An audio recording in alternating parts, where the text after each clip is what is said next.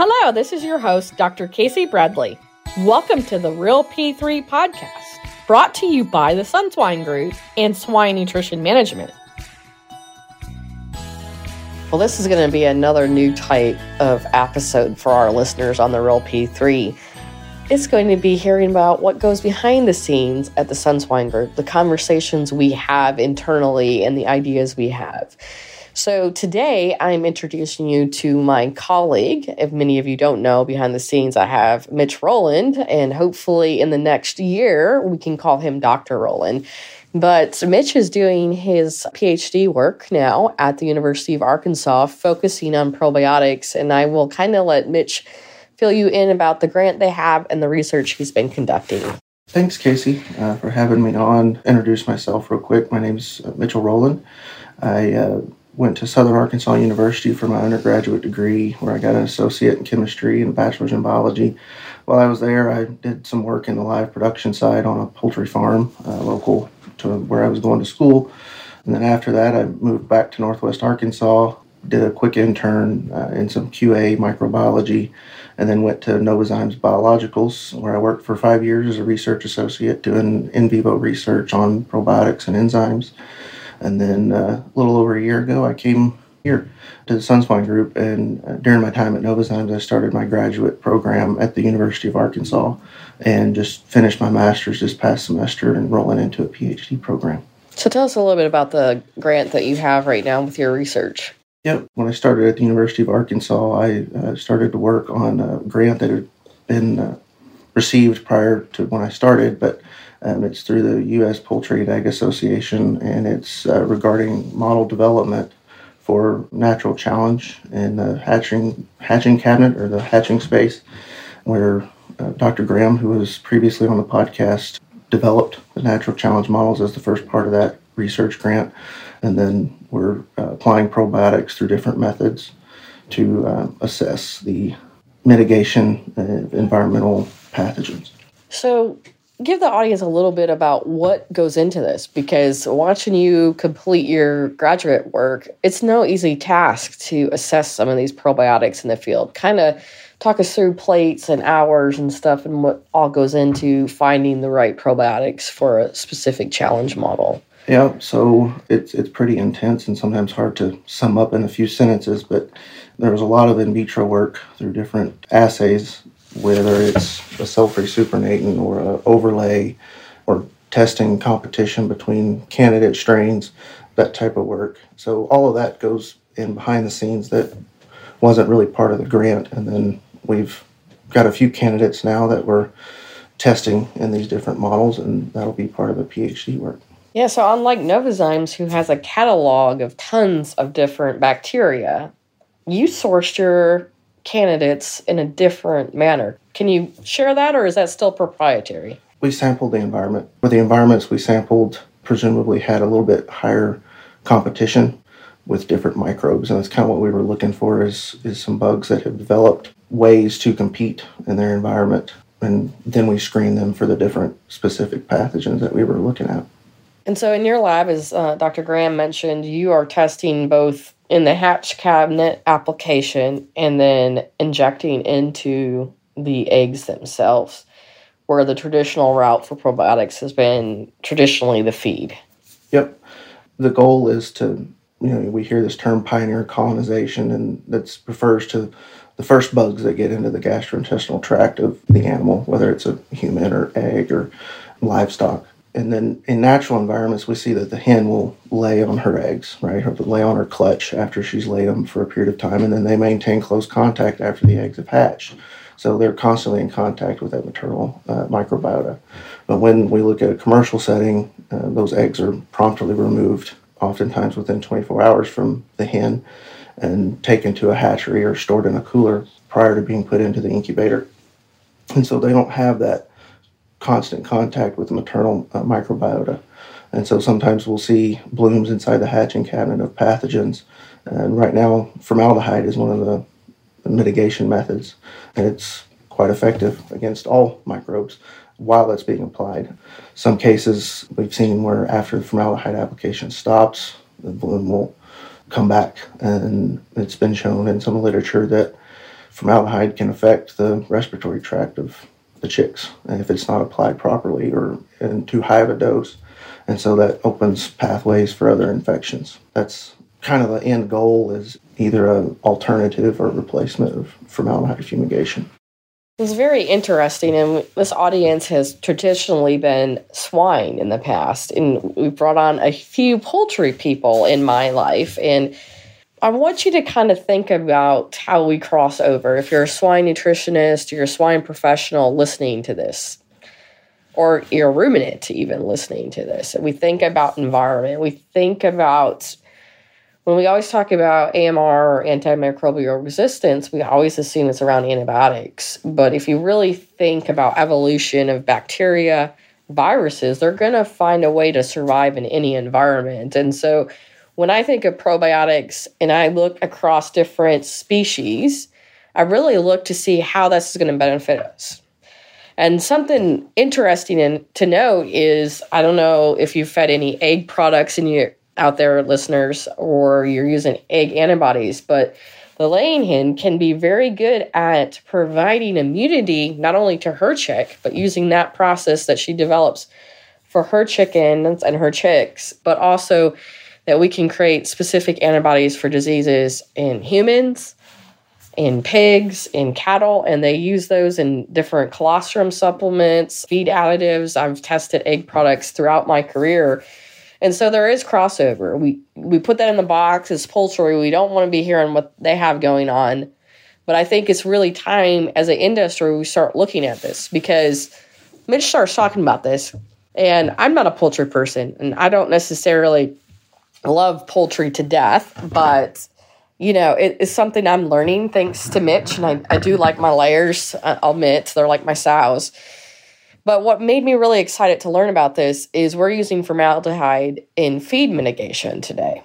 And we've tested different acids and different mitigation strategies in the fear of ASF, for instance, from a swine industry perspective. But when I see these probiotics, is this something else that we haven't traditionally looked at? And then you're disinfecting the eggs, which is an environment.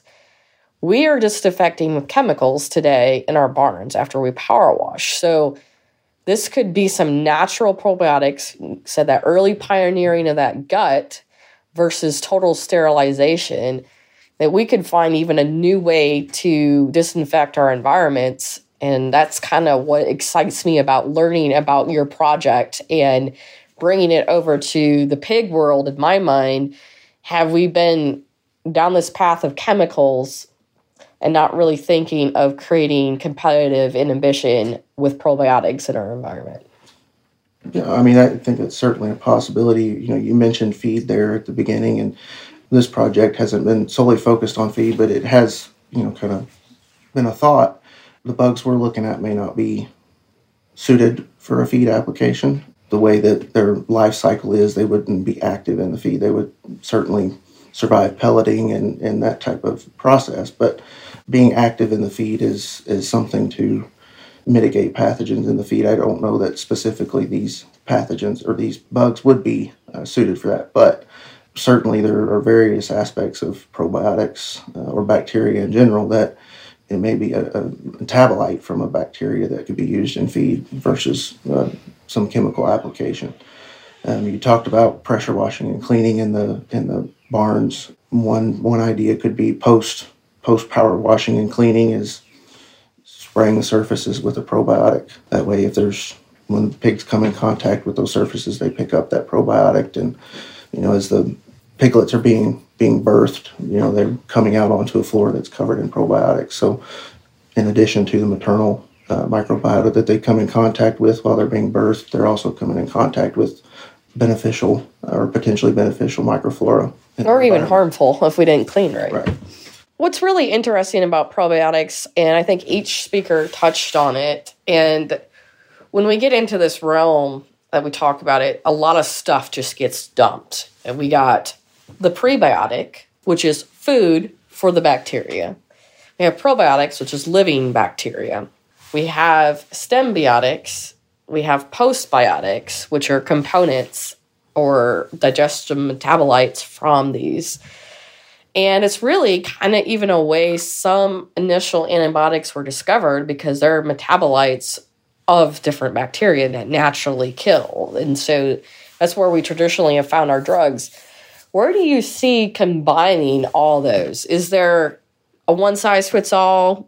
We should just feed a specific probiotic and hope it blooms and produces metabolites? Or do you see that natural connection between those different components of working together to help provide the best we can for our animals? So I, I definitely don't think that there's a single probiotic or will be a single probiotic out there that is a cure all, uh, even in one animal space. I definitely think that each probiotic would be best suited for what it was designed for or selected for, I guess, not designed. But so, for instance, bug A may work best in a hatching environment, but not in feed. It may have you know no digestive benefit as a feed additive. Bug B that does work in the feed may not work in the hatcher. So trying to find a fit all or a cure all is probably not the best approach to probiotics. Um, we also have to realize that probiotics are living. Uh, the animal you're putting them in is living. They have a living microbiota. So there's a lot of factors that, that play into the effect of a probiotic. And so sometimes we need to step back and realize that it may not work every single time um, in every single situation. So that's kind of the, the view that I have on probiotics. I definitely think they have a space. Well, it's interesting because many of our audience, you know, listens to the real P3, but they probably don't realize that we have nutritional customers that we work with. And I love the fact that there's been some different talk out there finally that we're bridging this gap between nutrition and health I always thought veterinarians and nutritionists needed to work together. But we do a lot of insights into what's commercially available for our customers on probiotics and other feed additives and kind of what's your mindset when you're shopping for a probiotic to recommend to our customers what what were you looking for mitch and walk us through because you just developed a, a feed additive basically a feed supplement for poultry tell us what, what mindset went through when you selected the probiotic that you did. So when we when we put that product together, first thing we wanted to look at was something that had some data behind it, right? Um, you know, we we get this probiotics kind of get this mentality that they're pixie dust or uh, magic dust, and so while there are some out there that may fit that description, there are a lot that don't, and so looking through literature, looking at products, and seeing if they have literature assigned to them or associated with them. And sometimes it may be a little hard because the literature doesn't necessarily come out and say this specific product. Sometimes it's a know, or the negative data never right. comes into the literature. True. Yeah. Um, sometimes literature is kind of held back. So looking for probiotics that are made by companies that have good reputation and data backing up what they're claiming is certainly something that we wanted to look at. The other thing is choosing a product that contains bugs that are stable for our application. Certain bugs, for instance, bacillus, right? They produce spores, so they're stable for a long period of time. And a lot of bacillus or a lot of probiotics that are used in feed are bacillus. Yeah, thermostability, spore forming, right. survivability, and they're GRAS by AAFCO. they're grandfathered in. yeah. yeah. There, there's a few that, that are that are not, but uh, we steer clear of those. Swine Nutrition Management is a consultancy service in South Africa, whereas pig nutritionists have a vision to provide customers with practical, up to date, and accurate nutritional information, which will add value to their farming enterprises by moving closer to unlocking the genetic potential of their animals. They develop tailored, cost effective feeding programs for customers their approach is not to develop least cost, but rather best cost feed programs. By reviewing the entire cost structure of the farm, this includes a deep understanding of the production equation, which is driven by throughput, productivity, and feed efficiency. So, I mean, we obviously said there's not a magic bullet for everybody, and, and we chose to put in a probiotic in our first supplement product. And I really think, you know, when I look at probiotics, and most of you may not know or know about me, is I'm a big proponent of yeast. I've always thought yeast definitely has some advantages. I do think probiotics work really well. And well, we both got our graduate degrees on probiotics, prebiotics. I mean, that was my master's degree as well. And we developed some of the first probiotics in the US at the University of Arkansas as well. We didn't become Pacific Vet Groups and get bought by Novozymes, but our probiotics that we did a lot of research on went through AgTech and then into um, with Ellen Davis and Derry Brown's work and Marvin's work back in the day and lots of milk replacer that I mixed too, but that was AgTech than IFF. So ours went a different route, but I'd still say, you know, you look at the University of Arkansas from probiotic development and innovation, Dr. Hargis is still doing it. You have a novel thing. I'm not going to say it on the podcast or have you release it because this is kind of top secret really big deal with your discovery that you made that has nothing to do with agriculture, but could be very beneficial for other applications. But then also, you know, Dr. Maxwell and his and TC is still doing a lot of work on probiotics for Kent Nutrition. So when I see a pioneer in probiotics, I really look to the University of Arkansas and kind of for anybody who doesn't know Dr. Hargis, kind of explain his uniqueness and his abilities to really be that innovator in driving the industry with intentions around poultry health and probiotics. Yeah, so working with Dr. Hargis for prior to my graduate degree when I was at Novozymes, there was some collaboration there. But then during my graduate degree, when we really began to get close, Dr. Hargis is a great guy. I, I think if I don't take anything else from my graduate program, it would be the fact that he has taught me to look outside the box. You just mentioned some of the things that we've talked about that we're not ready to put out there yet. But if I hadn't have been looking or had someone like Dr. Hargis looking outside the box at what we were working on and not just focusing on specifics of the grant or the trial or whatever, then we might have not seen this. So sometimes what you expect to happen doesn't. I, I don't remember the exact statistic, and by no means am I comparing myself to any of the people that have that have won Nobel Prize uh, awards. But if I'm remembering correctly, there are more Nobel prizes that were discovered by accident than ones discovered with the intent of discovering that specific thing, right? So. Oh wow! I he's, he's going to put pressure. I'm going to be going to the Nobel Prize award on this one. No, no. no. So. Oh well, we can hope, right? but but yeah, I mean, sometimes we get too caught up in what we're doing in the here and now and getting to the specific goal at the end of the project, um, and we forget to look at what might be happening to the left or the right, and which may be better than than what we're looking at right here, but not not better, but also be beneficial uh, in that respect. So, you know, widening our peripheral vision to see other things that are happening uh, with what we're doing, I think is one of the main teachings or learnings that I've gotten from from Dr. Hargis. He's an incredible scientist yes. and mentor. And that brings us up to, you know, what we do here and behind the scenes. I love the way Mitch and I can work together and we have it set up. We have a small wall, but we basically the entire day. If we're in the office together, we're pitching ideas back and forth. We got a whiteboard. You never know what you're going to find on our whiteboard, any given idea. So there, there's a lot of innovation ideas and thoughts that come out of this office, not just shared on the Real P3. But Dr. Graham made something really important in her presentation, or not presentation, but interview, sorry, is communication, right? And you brought up looking peripheral and I come from the feed additive world and I worked on innovation, I worked on budgets. And we even look at grants. We'll go back to the grants in ag and we talk about innovations we need in agriculture to feed this world. And the changes I've heard in other conversations over the last few weeks, even again, is that the universities have gone towards everybody chasing, chasing the NIH money right? That's what our professors are geared towards. That's what makes them prestigious, or that's what universities want, right? How much NIH type, NIFA, different grants I can bring in. And then I look at it from a commercial side. we spent so much money in finding this one candidate for this one application that a lot of times I've seen, hey, what about this application? What about that application?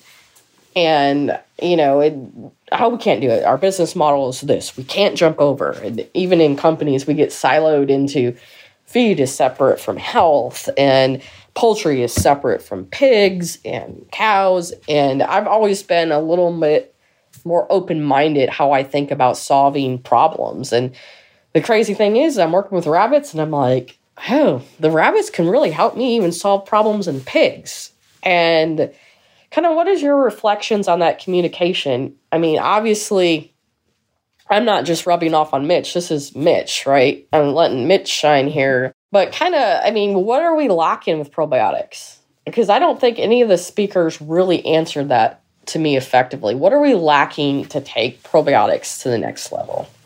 What are we? So, obviously, we need to learn more.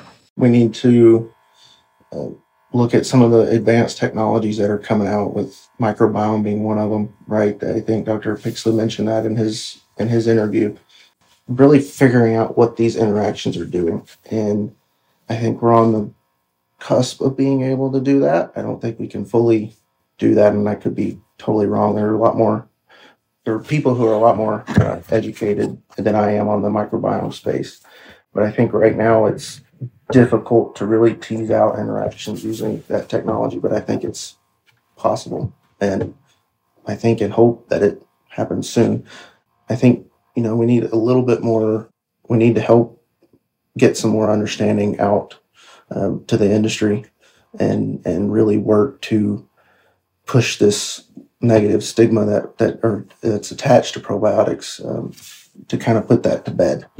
Um, and the only way to do that, I think, is more robust data. So, how does this get funded? I mean, timelines. Um, does it take a collaborative group between academia, industry, governments to get this done? Or how do you see that with everybody pulling for funds, fighting?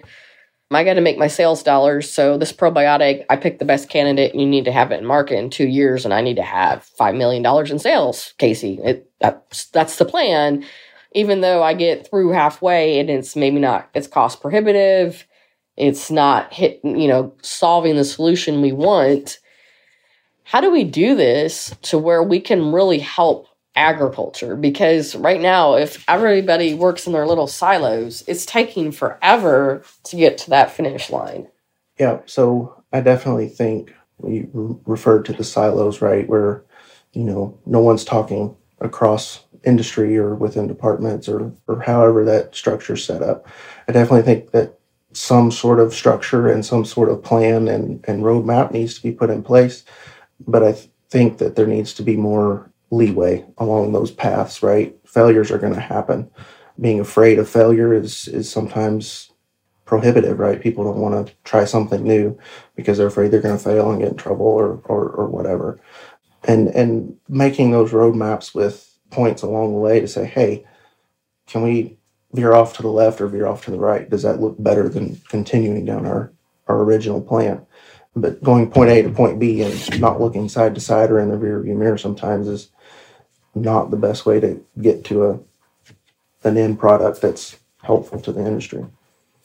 Well, let's put something else in the mix because I think this is another massive hurdle of how do we work around to really benefit the industry. So, you worked for one of the global giants in probiotics, fermentation, and any new discovery, and Chris mentioned it, and I'm like, I wish it was a conversation over a beer, Chris, versus a formal interview, Chris, on his podcast. So, another major hurdle I find in innovation in the industry are patents. You get large companies who have lots of good lawyers and lots of money, and they can file patents on different innovations, and it kind of stifles potentially a better candidate or a, different discovery with patents. And what is your feelings on that? I understand companies spend a lot of money on their IP and they want to protect it. But how does that collaboration we just talked about, right, and having a unified front on this, how do we move past patents? Because I'm assuming even with COVID, it's probably a good example. Those companies probably patented some of those mRNA techniques that they use to make these vaccines and stuff. How do you work around that when you're trying to come up with a solution that's going to help the industry? That's a tough one, um, and I'm certainly not a patent attorney or, or someone who deals in patents. So, you know, I, like you said, I, I understand the, you know, I've spent millions of dollars on this. I need to make my money back, and obviously, I invested in it yeah. to make profits for my company. So that's completely understandable. Yeah, I don't know that I have a suggestion or a solution to, you know, make that more of a streamlined and collaborative process. You know, it, sometimes it's it's hard to tell who or what can be trusted, which is unfortunate, right, for the world we live in and detrimental. But you do have to protect yourself. And I just use that as an example because my patent attorney told me on my software development not to patent it because the thing with computer coding, anyways, is one little snippet change and they can steal it, right? They could change your code a little bit and said, oh, we came up with it, even though it's your exact code minus that. When we think about, when I was talking about patents, is not so much the patent on that specific bacteria, that strain, it's use cases. And I've been involved in these conversations as well in innovation. It's more use cases. They've had a use to say probiotics help in this application manner for this type of problem. And thus, that stifles innovation to say, is there a better candidate for that application? And so, to me, I think that's also, you know, we are fighting, uh, interesting enough, we're recording this a little late for delivery in June, but finding out that there is a bill introduced in the Senate to help feed additives get quicker regulatory approval for like nitrogen metabolism and, and emissions and different things to help accelerate that innovation development. But when we look at some of this, and this is just thrown out, these are conversations we've had internally. So I want you guys to hear the behind the scenes is do we also need to look at patent laws to help with biotechnology? Now, obviously, if I develop a specific feeder or a specific fan or a new type of motor and, and things like that, I think patents are really important. But we still know we get knockoffs in different countries and it, it protects us some, but not really. Do you feel that, I mean, you're working on this. Do you feel somebody's going to come back behind you and kind of steal this? Or how do you protect your IP as a innovator there at the university?